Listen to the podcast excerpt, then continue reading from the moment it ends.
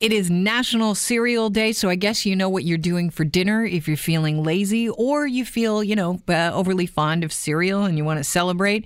Might want to grab a bowl of your favorite cereal. We're joined now by our uh, good buddy down the hall, uh, Alan Cross from 102.1 The Edge. He's heard nightly at 6 o'clock. Also has an amazing um, blog that you should follow, A Journal of Musical Things. Alan, welcome to the program. I can find a musical angle for anything, including National Cereal Day. Hit me. Do you remember cereal box records? Vaguely, yes, I do. Were they square? No, no, I don't. But they were vinyl, right? well, like they were. plasticky of Yeah. some sort. The golden age of breakfast cereals, Yeah. at least as I remember, would be the late '60s and early '70s. And you could go to the grocery store and find any number of boxes full of sugar that kids would go crazy for.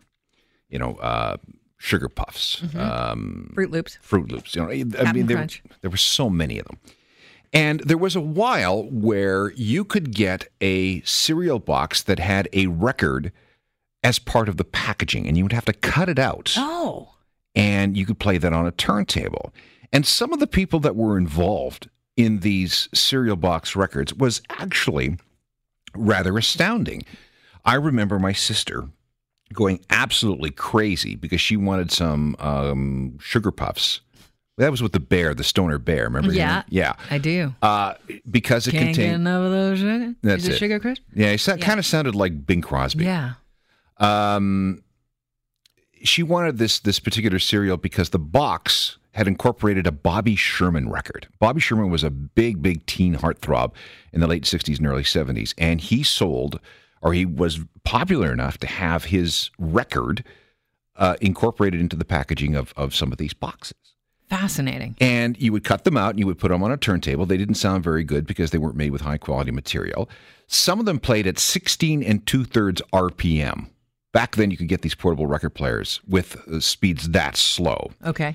But th- the number of people who actually participated in this was absolutely astounding. You know, the Jackson Five, for example, they had uh, in the early 70s, they had an animated TV show for Saturday mornings that was sponsored by Post, creators of lots of cereals. Interesting. And you could um, buy a Jackson Five post serial record. Um, they, they, you know, you could, for example, the, the cutouts on, on one, you could get uh, ABC, I'll Be There, Never Can Say Goodbye, all Wow. in a cereal box.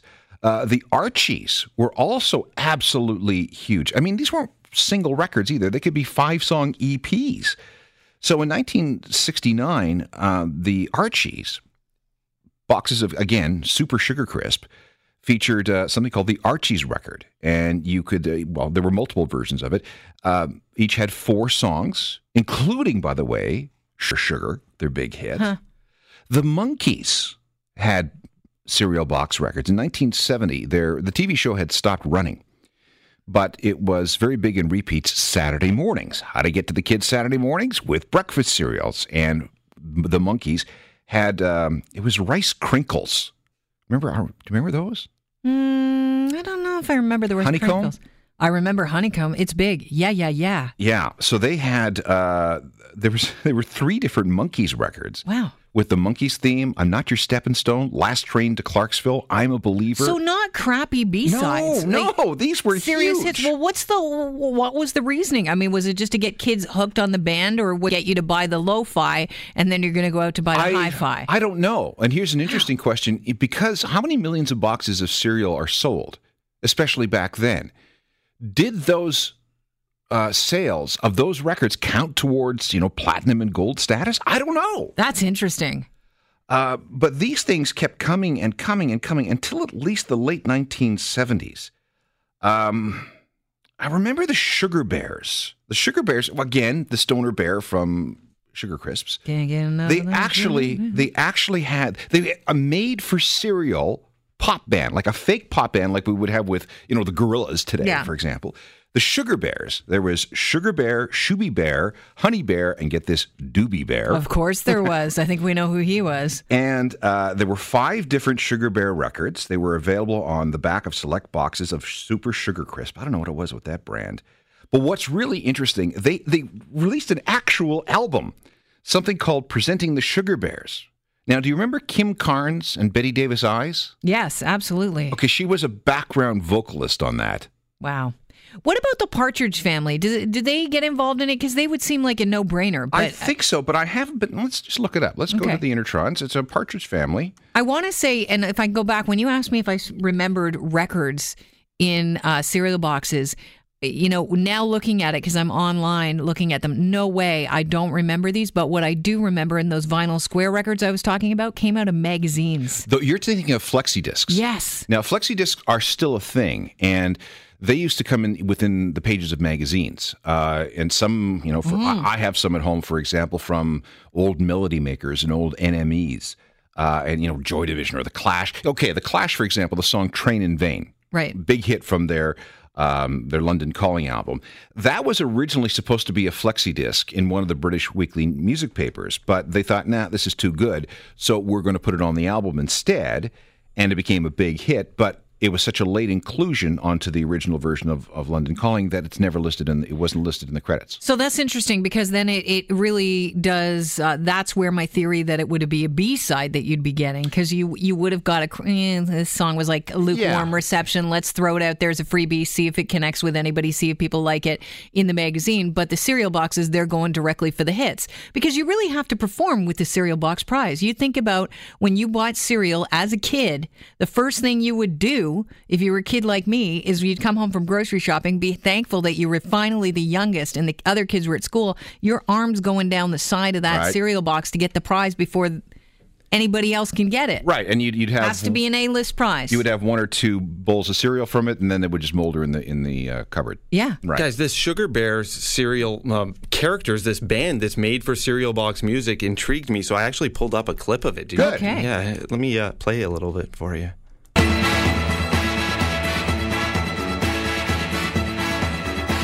I got a feeling for you that I just can't hide anymore.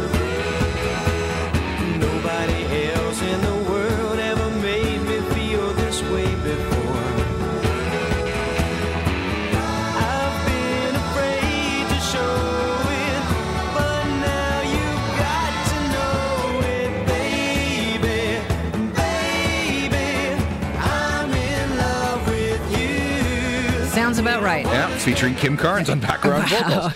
See if you can find this one. Uh-huh. The Monsters Go Disco. The Monsters Go Disco. I just got an email from Bev. It says, Hey, Kelly, I have a serial record from Paul Revere and the Raiders. Really? Circa 1967 and 1968. Listen, if you can get Alan Cross to react with a really, we need to know more about that. I will have to look that one up. Yeah. The one we're looking for right now. Remember Count Chocula, Frankenberry, and Booberry? Of course. But you know why I remember it? Because they would always say that they had these flavored marshmallows. And those flavored marshmallows, to me as a kid, I I didn't want the cereal because they were the wrong texture. That's Yes. not a marshmallow. No. You're selling me on something, and I'm not buying it. Ha- have we found The Monsters Go Disco? Yes. Okay. Now listen to this. This Mm-hmm. is from 1979, and it's a spoken word thing. Not all these things were music. Uh, Count Chocula, Frankenberry, and Booberry, they're sitting around on a very boring Saturday night, and they decide on a solution. The Monster Cereals, Count Chocula, Frankenberry, and Booberry present The Monsters Go Disco. it's Saturday night at Monster Mansion, and our friends Count Chocula, Frankenberry, and Booberry are sitting around feeling frightfully lonely. Let's join them and see if they find a cure for their Saturday night blues. Another Saturday night rolls around. Yes, Frankenberry. It's hard to believe that three wild and crazy guys like ourselves sit home alone.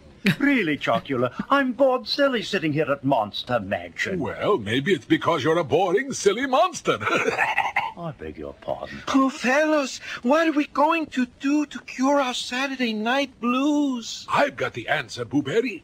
Let's go disco. Disco where? This goes here, this goes there. No, no, disco dancing. oh, yes, I can see it now. I'm so light on my feet, I'll boogie all night.